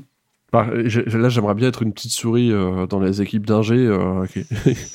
Ceux qui ont analysé le moteur à la fin de la course de, de les, des, des, motos de Quartaro, Vinales et, bah, Rossi, euh, euh, est-ce qu'elles étaient à deux doigts de péter ou bah, Ils n'ont pas le droit de voir grand-chose. Ah bon, alors sur non, ils ont pas le droit de voir grand-chose. Mais... Vu qu'il est ouvert, enfin vu qu'il est cassé, ils peuvent l'ouvrir, mais euh, à part avec un endoscope, là, tu sais, ils mettent une sonde pour essayer de voir s'ils oh, trouvent quelque chose. C'est des très grands pros, je pense qu'ils ont possibilité de d'avoir un indice sur l'état du moteur, même s'ils même s'ils l'ouvrent pas. Ouais, bah déjà, s'il trouve de la limaille euh, quand il change l'huile, hein, c'est vrai. Les gars, il y a 4 kilos de limaille dans le bouchon de vidange. Ah oui, merde. peut-être le Et là, il y a Quarta qui arrive dans la pièce à ce moment-là. Qu'est-ce que vous, qu'est-ce que vous dites? Non, rien, non, rien. Contente-toi de piloter. Euh, suivant la couleur de la limaille, hein, je vais leur apprendre, euh, ça, ça, peut être les différentes pièces, hein, bien entendu. Est-ce que c'est du titane, ou de l'alu mm. Donc euh, bah voilà pour, euh, pour le tour de ce Grand Prix. On a parlé quasiment de tout le monde, mais je veux dire, euh, il fallait parler de tout le monde. Ah On va faire le point championnat. Je te laisse, je te laisse le faire, tiens. Ouais, carrément avec plaisir. en moto oui, donc on a Agarter avec en tête du championnat moto avec 41 points, suivi par Torres avec 30 points et Granado 28 points. Le français Dimeglio est 7 avec 15 points. En Moto 3, on a Arenas euh, en tête du championnat avec 50 points. Suzuki 44 a fait un beau bond avec sa victoire. Et McPhee 40 points, troisième place du Moto 3. En Moto 2, Nagashima est en tête avec 50 points aussi. Bastianini, Bastianini pardon, 48 points et Marini 45 points. C'est assez serré en Moto 2, mais bon, les courses sont chiantes, donc euh, est-ce que c'est vraiment un suspense? On ne sait pas. Euh, pardon. Moto GP, en tête avec 50 points et 2 victoires. Vinales deuxième et 40 points. Et Dovizioso 26 points. Le trio ne change pas par rapport à la semaine dernière. Et on a un Zarco qui est quand même dans le top 10, 9e avec 12 points. Ouais, tout à fait. Ouais. Bah après, euh, c'est bizarre de voir euh, que tous les leaders ont 50 points. Après euh, trois courses pour Moto 3, Moto 2 et deux courses pour Moto GP. C'est vrai. Euh, juste un petit mot sur le, le, CIV. Il y avait aussi du CIV ce week-end, donc le championnat Superbike italien. Il faut noter que euh, Piro a gagné la première course devant Savadori. Et en deuxième course, c'est euh, cette fois Savadori qui gagne et, Piro a chuté, comme un peu le week-end précédent. Donc là, ça courait par à. Et surtout, je voulais noter que Lucas Mayas, euh, dans sa préparation euh, au championnat du monde de Super Sport 600. Euh, lui était en wildcard en Super Sport du CIV mm. avec son coéquipier Philippe Hotel. Donc, euh, il a gagné les deux courses de Super Sport euh, CIV. Mais comme c'est le règlement visiblement en CIV, les wildcards ne peuvent pas gagner de course, donc ils sont déclassés. Mais c'est bien lui qui a terminé premier devant sur les deux courses, donc félicitations à, à Lucas Mayas. Mm. Et nous, on se retrouve du coup quand est-ce qu'on se retrouve? On se retrouve dans deux semaines euh, à Brno, en République tchèque. Donc la course, c'est le 9 août. Ouais, bah on a hâte. On a, hâte, de voir un, un, circuit taillé pour les Ducati pour voir comment ça va, comment ça va se faire pour, pour les motos italiennes. Mm. Tout à fait. On espère que ça va être un peu plus performant, voir Petrucci euh, un peu plus devant quand même, parce que là, il fait mal au cœur de voir aussi loin pour un officiel. Euh, enfin, voilà. Mm. Voilà, voilà. Euh, bon, donc sur ce, on va vous laisser. Vous pouvez nous retrouver sur notre chaîne Discord, notre Twitter, notre Facebook, euh, bah, sur toutes les bonnes plateformes de podcast, Apple Podcast, Spotify, Deezer, Google Podcast, etc., etc., etc.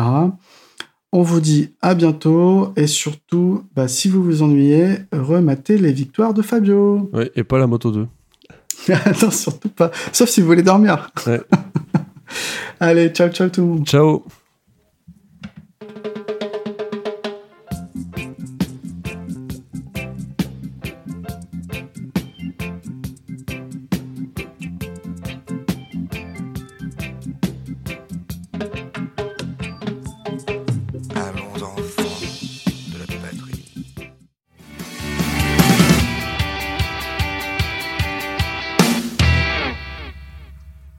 Salut à tous, on se retrouve pour un petit complément euh, à cet épisode 73 de C'est qui en pôle avec celui euh, qui nous écoute peut-être depuis le numéro 1, Monsieur Belou, comment ça va? Bah ça va bien Cyril, ça va bien, bonsoir. Bah bonsoir à toi. Bonsoir à tous. Petite précision, je vous écoute pas depuis le numéro 1. Je dis des conneries puisque je vous ai écouté à, à la mi-saison. Ah. Pendant la coupure de la première saison où vous Ah, avez ouais. enregistré les épisodes, c'est ça Ouais. que je vous ai découvert. On avait fait un petit débrief. Et tout, enfin bon, bref, un auditeur fidèle euh, de C'est qui en pôle et surtout euh, qui avait noté une petite, euh, une petite coquille, surtout un oubli de notre part, hein, puisque on fait le numéro du numéro et on avait lâchement oublié de parler de Régis Laconi pour l'épisode 55.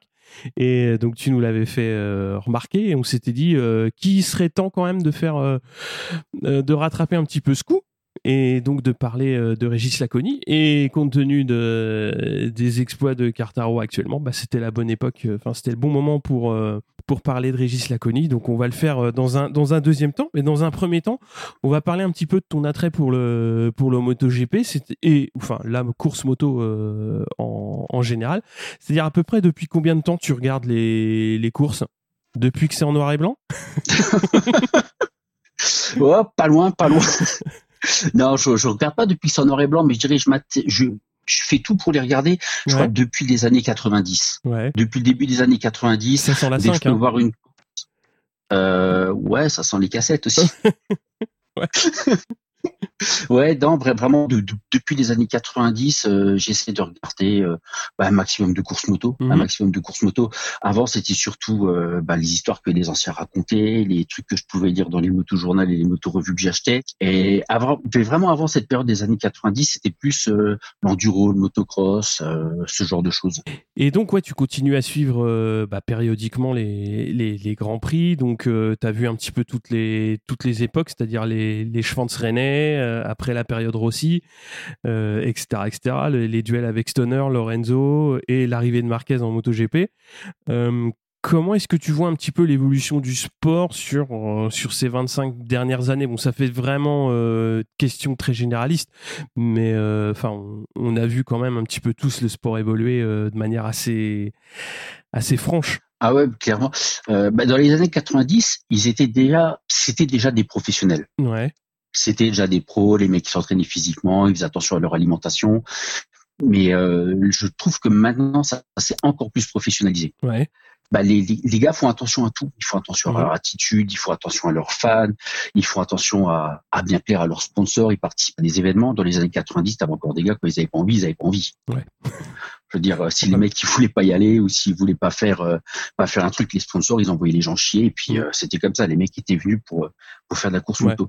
Pour moi, c'est la grande direction que ça prend. C'est c'est devenu hyper professionnalisé. C'est devenu de plus en plus fermé. Pour moi, ouais, Là, c'est un milieu qui, qui se ferme de plus en plus. Et tu as, c'est un milieu qui devient de plus en plus jeune. Si vous les pilotes, ils sont de plus en plus jeunes. Euh, à l'époque des chances, des René, des, des douanes, il n'y avait pas que des jeunes pilotes. Hein. Mhm, mhm. Les gars, je pense qu'ils étaient plus dans une moyenne d'âge de, de, de la trentaine, tu Mhm. vois, où Ouais, quand ils avaient leur premier titre, ça faisait euh, 4-5 ans qu'ils roulaient déjà, puis Ouais. hop, ils avaient l'occasion de partir dans, dans une écurie, euh, dans, dans, dans une écurie d'usine. Mhm. Et puis là, c'était euh, les, les victoires régulières et puis les titres à la fin. Une éclosion hein, beaucoup plus rapide maintenant. hein. Ah, clairement, euh, ben, non seulement il y a une éclosion qui est beaucoup plus rapide, et il y a aussi le- la, la recherche constante de la perle rare. Mhm. Ah bah ouais. C'est le pilote qui va arriver, qui va performer tout de suite. Ouais. Alors peut-être plus depuis que Marquez, en- peut-être encore plus depuis que Marquez est arrivé, Mhm.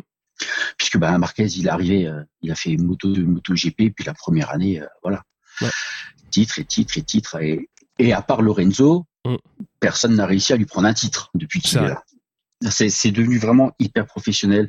Alors il y a eu l'évolution aussi, le passage de temps à quatre temps. Mm. Je pense que ça fait aussi beaucoup de bien à la moto de route, puisque on, on, on est passé sur sur des prototypes 4 temps hein, qui sont 1000 Ouais. cm3 et on retrouve des technologies qui sont utilisées maintenant sur les motos GP qu'on va retrouver sur les motos euh, sur les motos qu'on peut rouler tout le temps les anti-wheeling, les anti-patinages, tout, tout ce genre de choses. Je trouve que c'est encore plus un laboratoire roulant qu'à l'époque des 500 deux temps Mhm. où en fait ben qu'est-ce qu'est-ce qu'est-ce qu'on récupérait des deux temps pour mettre sur les motos de route? Et eh ben, il y avait déjà pas beaucoup de motos de route de temps mhm. dans les années 90, hein, à part quelques 125. Si, t'avais, euh, t'avais les Aprilia RS 250, mm -hmm. les Suzuki RG Gamma, t'avais Kawasaki la R1, des choses comme ça. Mais voilà, t'avais pas de, euh, t'avais pas comme maintenant où tu dis ben voilà, la R1 mhm. que t'achètes, ben il y a la technologie de la M1 dessus. Mhm. Ouais, bah oui. T'avais pas ça à l'époque. Bon, t'as pas le Bah, même parce, que le temps, de toute façon, Ouais. il n'y a pas le même moteur, c'est Ouais. vrai. Mais bon, tu retrouves, euh, Bah, tu retrouves des tu éléments retrouves clés, des quoi. technologies qui Mm. sont testées euh, en MotoGP et que tu, vas retrouver sur les motos de route. On va parler donc un petit peu, euh, bah, euh, je vais te laisser en, en parler justement de, de Régis. Laconi, puisque évidemment dans le numéro 55, on avait oublié de préciser qu'à l'époque c'était euh, donc euh, le dernier euh, pilote français à avoir gagné un Grand Prix. Depuis, il a été, il a été rejoint et même dépassé ce week-end. Mais je te laisse parler un petit peu de, de Régis Laconi Ouais. du coup. Ouais, bien sûr, bien sûr. Bah, en fait, Régis Laconi, à l'époque, je n'en avais pas trop voulu parce que c'est vrai que c'était pas, euh, c'était pas un pilote MotoGP. À l'époque, c'était encore de la 500. Ouais. C'était encore des gros moteurs de mobilette. Bah, Ré- Régis Laconi, ouais, comme tu disais, c'est notre dernier vainqueur d'un Grand Prix en catégorie Rennes en 99 à Valence. Donc, bah, Régis Laconi, il est né en 75. Ouais. Il est né à Saint-Dizier. Alors, pas Saint-Dizier dans les Vosges, hein, Saint-Dizier en Haute-Marne. Mhm. Il a couru son premier Grand Prix, c'était en 125, en 92, alors qu'il disputait les championnats de France et d'Europe. Et Ouais. la première saison qu'il a faite, euh, en fait, il a commencé réellement les saisons complètes en deux et demi en 94.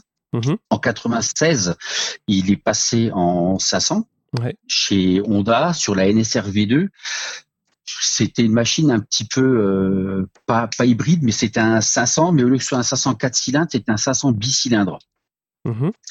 Honda, Honda avait créé ça à l'époque pour euh, pour essayer de donner un petit peu plus d'attrait à la catégorie euh, des 500 et que ça soit un petit peu moins moins coûteux, qu'il y ait plus de teams, qu'il y ait plus d'écuries, euh, qui puissent se mettre en place.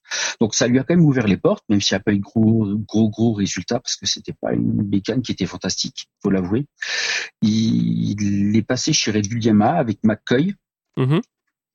et donc en 98 et en 99 une victoire, une pole et deux podiums. Ensuite en 2001 donc il reste il reste donc en euh, il reste en Grand Prix 500 sans faire des d'énormes résultats.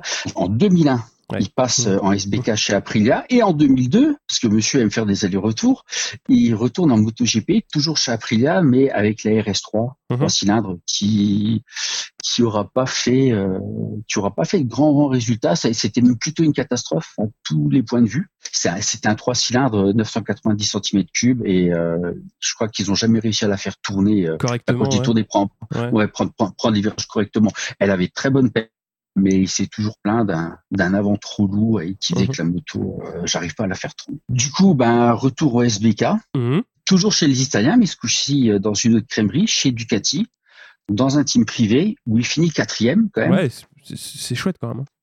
Ouais, c'est pas mal. C'est ça, c'est un très bon pilote, hein, Mm, Régis mm, mm. Laconi. Ouais, clairement. hein. Il a jamais eu, il a jamais eu de grand titre, il a jamais eu de grand, mais il a toujours eu, euh, il a toujours eu de bons résultats. Et c'est peut-être le pilote qui a manqué de chance avec, euh, Avec la bascule euh, 500 MotoGP peut-être. ouais, ou peut-être pas, euh, pas dans la bonne écurie au bon Mhm. moment, ou pas avec la bonne moto au bon moment. Enfin, Ouais. Voilà. Mm. Je continue quand même son, son, son histoire. Ouais, vas-y, vas-y.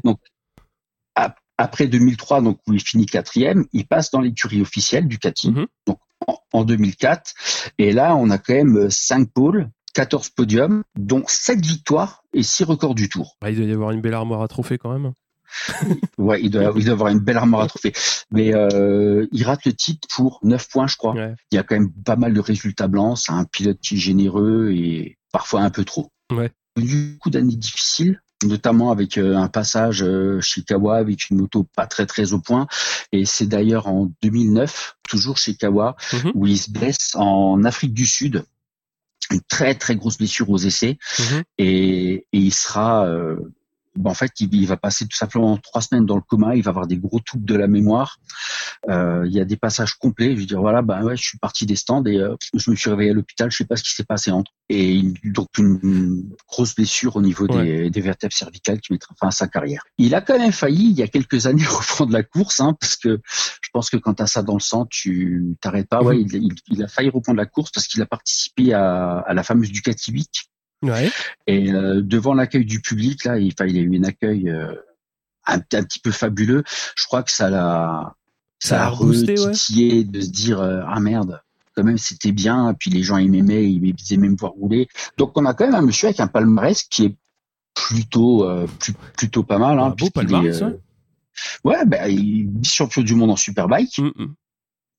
Il, est, il, est au Hall of Fame du Superbike, hein, ce qui est l'équivalent des euh, MotoGP légendes.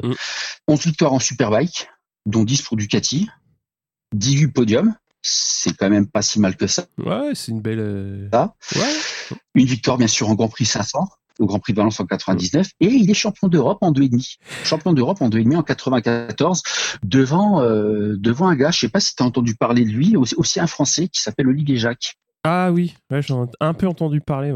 Ça, c'est des noms qui me. C'est celui qui a fait monter euh, une fameuse écurie en MotoGP du coup. C'est un peu grâce à lui Tech 3. Euh, enfin, grâce, c'est vite dit, mais euh, c'est bah, l'association qui a fait monter toute l'équipe en, 500 quoi.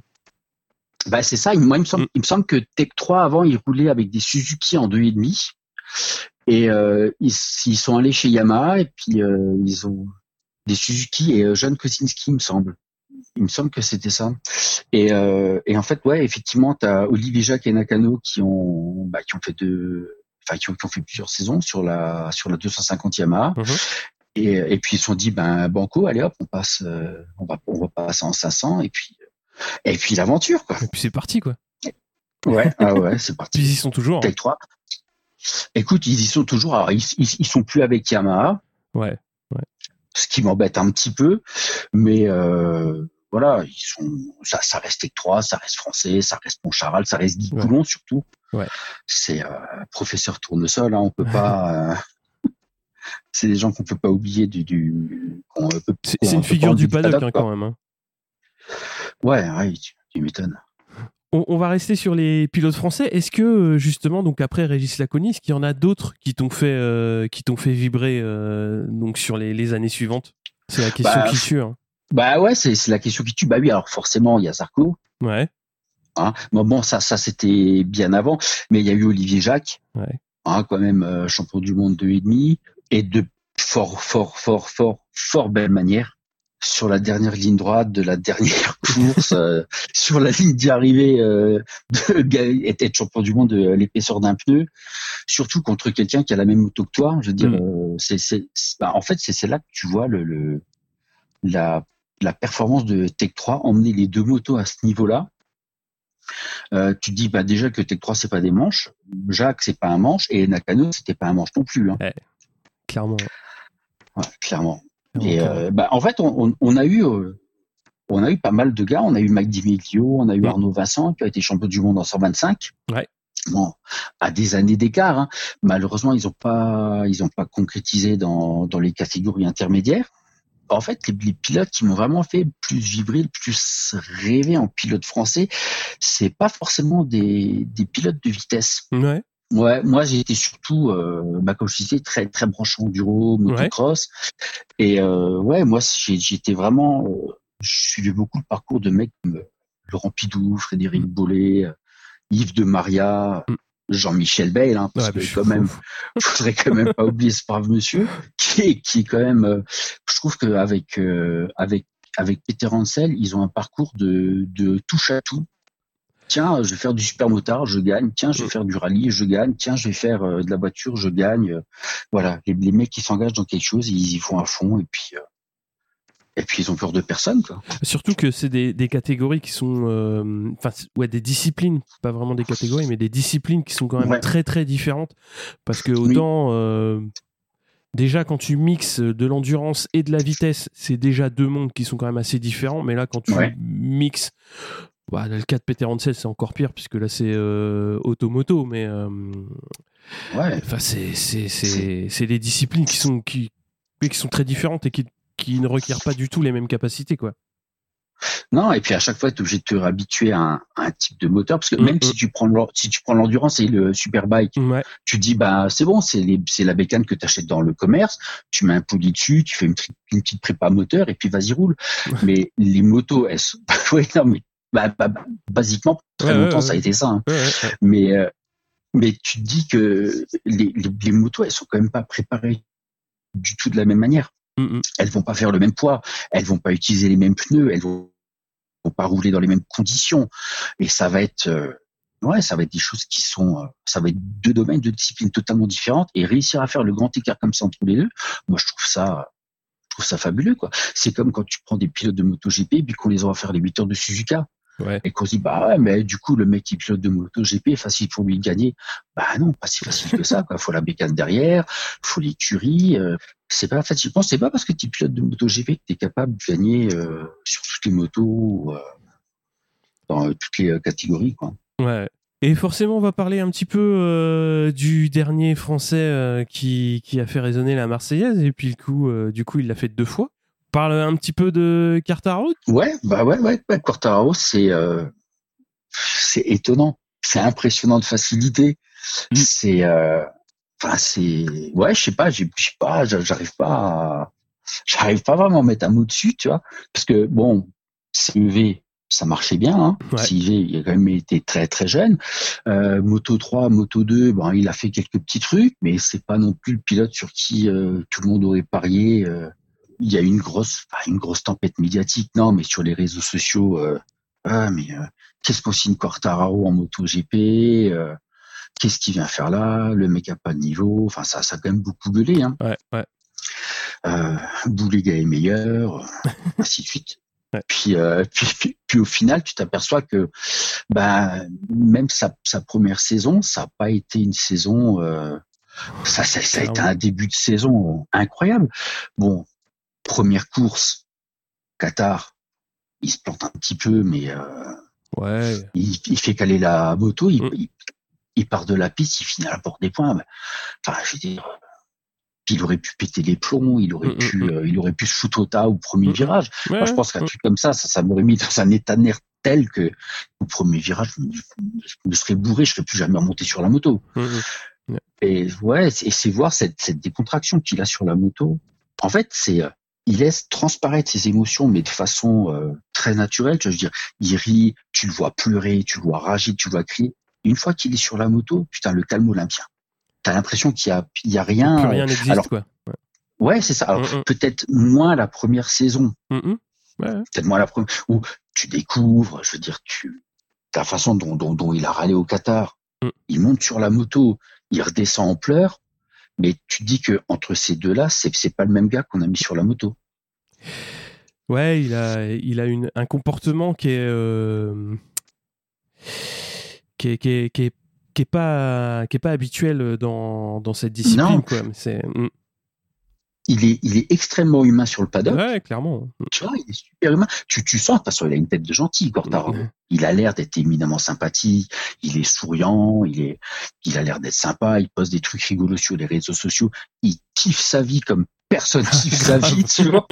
Mais c'est vrai. Ah, les gars, ils ouais, il ferait mieux d'en faire moins, ainsi de suite. Mais non, il a 20 ans, il a un petit peu de sous, il se paye des fringues, il va voir des matchs de foot, euh, il va sur les, euh, sur, sur les Grands Prix de Formule 1, il est pote avec des pilotes de Formule 1, tout le monde le félicite, les footballeurs, les machins, kiffe sa vie comme mm. personne kiffe sa vie, mais il a totalement raison. Bah ouais. Il a totalement raison.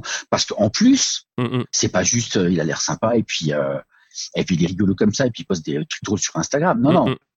C'est derrière, tu as des résultats. Tu dois, tu dois avoir beaucoup de boulot aussi. Ah bah, parce que euh, j'ai vu des vidéos, où, il s'entraîne, ne serait-ce que les vidéos où il fait du saut à la corde, je pense que c'est les plus célèbres de toutes. Ouais, c'est clair. Oh, c'est une bête, quoi. C'est une bête. Moi, j'ai connu des gars qui faisaient de la boxe, euh, ils faisaient beaucoup de cordes à sauter, ils en faisaient pas comme ça. Hein. ils en faisaient pas comme ça, et pourtant ils en faisaient. Hein. Hmm. Donc, euh, Quartaro, non, non, c'est c'est génial ce qui nous arrive, c'est génial ce qui lui arrive. Un Français, Cocorico, c'est bien. Faut, faut, faut, faut que ça continue comme ça faut que ça continue comme ça. Ouais, parce que mine de rien, il a quand même euh, amené sa première pole euh, assez vite et il est pareil assez vite arrivé euh, sur, sur, sur le podium.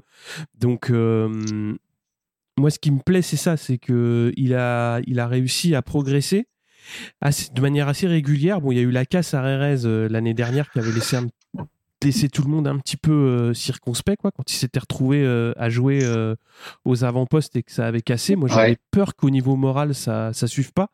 Et en fait assez vite il a dit non non mais de toute façon il y aura d'autres d'autres occasions pour bien faire pour être devant.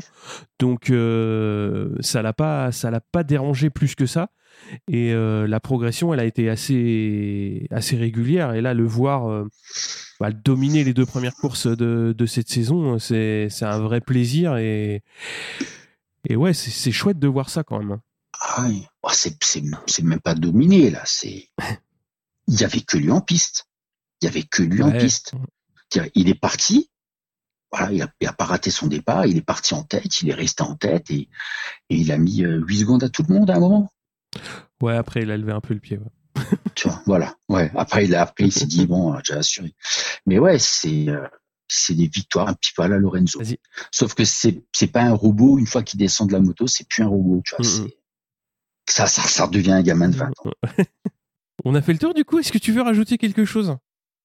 Ouf, euh, non, j'aurais, j'ai sûrement des tas de trucs qui vont me revenir dans un quart d'heure. Ah, j'aurais dû parler de putain, j'aurais dû parler de Raymond Roche. Bah, ah, j'aurais dû parler euh, d'autres gars, tu vois. J'aurais dû parler des frères Garcia aussi, hmm. parce qu'on, ouais, mais oui, c'est vrai, c'est vrai, les frères Garcia qui ont roulé en 500. Tu vois, tout ça, c'est des gens, voilà. Bah, ça, ça me revient maintenant la prochaine fois. Pas la prochaine fois. le, gars, le gars présomptueux, il sait déjà qu'il va revenir. Ouais, je reviendrai. Maintenant, tu as l'adresse, hein, donc. non, non, mais euh, ouais, il y a non rajouter. Euh, faut que ça continue comme ça. Faut que ça continue comme ça. Je pense qu'il est, il est dans une bonne écurie. Il est bien entouré. Il y a Johan Stiefeld. C'est un mec qui sait de quoi il parle, qui coordonne tout. Son patron, quand, quand, quand, tu vois en fait la, les réactions qu'ils ont quand ça se passe mal pour Fabio et quand ça se passe bien et quand tu vois comment ils agissent avec lui, mhm. tu vois qu'il est entouré, qu'il est soutenu, qu'il lui foutent pas de pression. Euh, ils sont pas lui gueuler dessus comme euh, peuvent être d'autres, euh, je pense, euh, leaders d'écurie où ils arrivent. Bah tiens, qu'est-ce qui s'est passé Tu vois, tu, tu sens déjà dans la tête du gars, mhm. le mec il a fait troisième, au lieu de dire ouais super et tout, tu vois le mec il arrive déjà dans sa tête, c'est je veux savoir pourquoi t'es pas premier. On, on citera pas de nom, hein, mais Mais tu, vois, c'est des trucs comme ça. Tu vois, il est bien entouré. Je pense qu'il est vraiment tombé dans, la bonne écurie, avec le bon entourage pour le faire mûrir. Mm, mm. Et accéder l'année prochaine à l'écurie Factory, s'ils résolvent ce problème de moteur qu'ils ont en ce moment, pense que ça peut donner, euh, ça peut donner quelque chose de bon. Encore des belles victoires et puis encore des titres. Puis pourquoi pas un titre cette année hein. Moi, je trouve que la chose qui était importante, c'était justement euh, de, de, gagner cette première course en satellite, c'est-à-dire de ne pas arriver chez la Factory en ayant ah. entre guillemets euh, le palmarès de victoire vierge. Là, il en a déjà gagné deux. Bon, la saison n'est pas finie, mais bon, après effectivement, ça va être peut-être plus compliqué sur les circuits gros moteurs type Spielberg ou, ou autres. Mais euh, pour moi, euh, enfin c'est ce qu'avait dit Olivier euh, la semaine dernière. Se libérer, enfin gagner, gagner la première, c'est déjà ouvrir le compteur et c'est toujours mieux de le faire cette année où il est en satellite plutôt que de devoir arriver chez les en factory avec avec cette attente supplémentaire peut-être. Ah oui, parce que tu es, complètement débloqué. Là, c'est mm. c'est bon. L'objectif il est rempli. on avait dit cette saison je gagne une course, j'en ai gagné deux. Voilà. En plus, il sait déjà où il va l'année prochaine, ce mm. qui n'est pas le cas de tout le monde, malheureusement. Mm. Ouais. Il sait pas, enfin, il, sait où il va aller. C'est réglé. Il reste chez Yamaha. On est dans la continuité du, du truc. Son coéquipier de la saison prochaine, il a déjà battu deux fois. C'est vrai. Il, a déjà trouvé le sac à la bonne taille pour y mettre la tête dedans, quoi. Voilà, c'est c'est oh, c'est vache. Bah, c'est vache, euh, mais bon, euh, c'est comme ça, quoi. Oui. Donc voilà, au moins il va arriver et, il n'aura pas de complexe. Je pense que ça aurait été plus dur euh, d'arriver et d'avoir Rossi comme coéquipier, même si Rossi, pilote vieillissant, il est sur déclin. Je l'aime beaucoup. Hein. Mm. Je, je, suis fan à fond. Hein. Moi, moi, je me régale de, de, de, chaque de chaque truc qu'il puisse faire. Hein. Tu t'es régalé voilà, du podium alors ce, ce week-end? Ah bah, un petit peu, oui. Ah, c'était magnifique. Puis alors, je me suis régalé de pas seulement du podium, mais euh, voilà, il sait qu'il est troisième, il s'arrête sur le bas-côté, il monte sur les pneus, euh, voilà, comme comme comme ça avait du public, il y a peut-être deux, deux, deux, ou trois commissaires en face de lui, mais voilà, il s'en fout, il a raison, il a raison, ça ça reste voilà, ça reste un gamin. Il a fait un truc, il a fait un podium. Ça, ça faisait combien de temps que ça lui était pas arrivé? Ça fait un, ça fait un bail, ouais. Plus de deux ans, je crois. Attends, que deux ans? Ouais, je crois bien. Hein. Je sais plus, mais voilà. Eh ben, ouais. Et puis alors, 190e podium, il peut rêver d'un peut-être d'un 200e, qui sait? Oh bah oui, c'est jouable encore, je pense. Écoute, en espérant dès le Grand Prix prochain avec la troisième victoire de, de Fabio Quartararo, ça serait ça, ça serait toi, bien. Toi, t'es lancé, toi. Ah ouais, bah, non, moi je suis, euh, j'en, rêvais déjà avec Zarco. Ouais. Hein, j'en rêvais déjà avec Zarco il y a, il y a, il y a quelques années quand il est arrivé, hein, parce qu'il a, il a fait quand même des belles choses en Moto 2. Ouais. Ouais, puis en, en GP aussi, hein, c'était chouette ce qu'il faisait euh, chez chez Tech Bah 3, ouais. C'était même très beau, c'était Mm. même très beau ce qu'il avait fait. Et puis je me suis dit bon, KTM la première année, ça va être, ça va être un petit peu compliqué pour lui, mais s'il suit bien, s'ils font les évolutions, qu'il y a l'évolution au niveau du moteur, au niveau du châssis, la deuxième saison à mon avis, des top 5, il y en aura. Ça s'est passé différemment. Ça s'est passé différemment, donc changement de plan. Ouais. Donc bah là cette année, s'il fait des top 10, ça, ça, ça sera bien aussi. Hein. Ouais, bah déjà un de fait là. Déjà un fait. Ouais. Alors, les, les esprits chagrins vont dire euh, Marquez est blessé, euh, Rins est blessé, Mm. Crutchlow est blessé, euh, il y a eu euh, 15 chutes devant, normal qu'il fasse 9 Effectivement.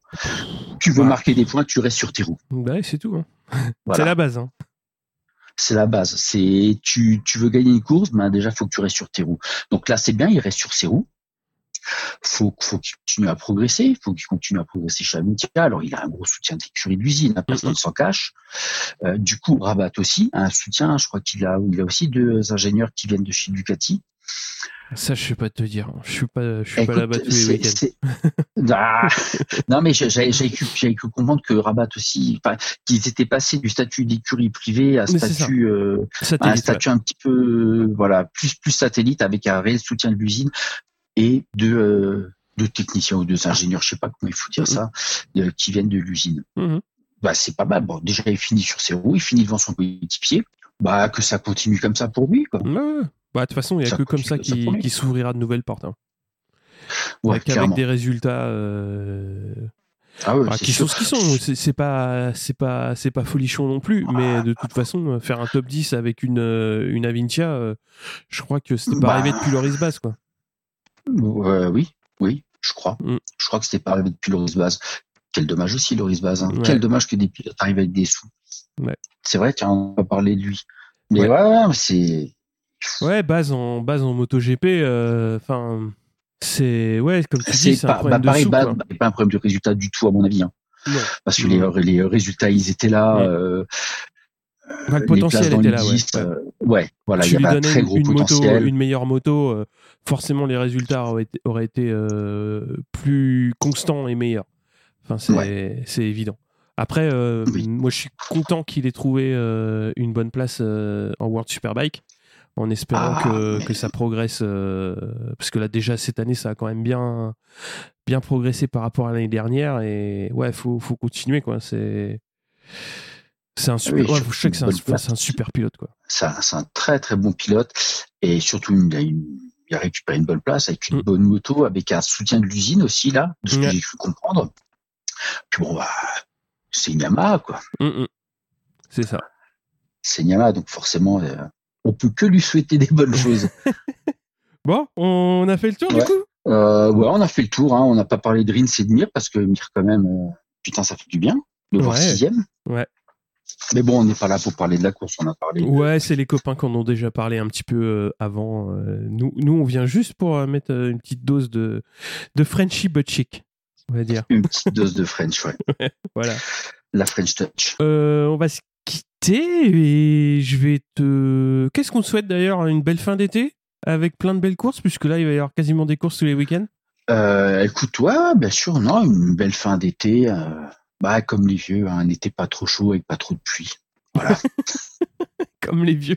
J'espère qu'on va continuer à voir des courses comme ça jusqu'à la fin de la saison. Mhm.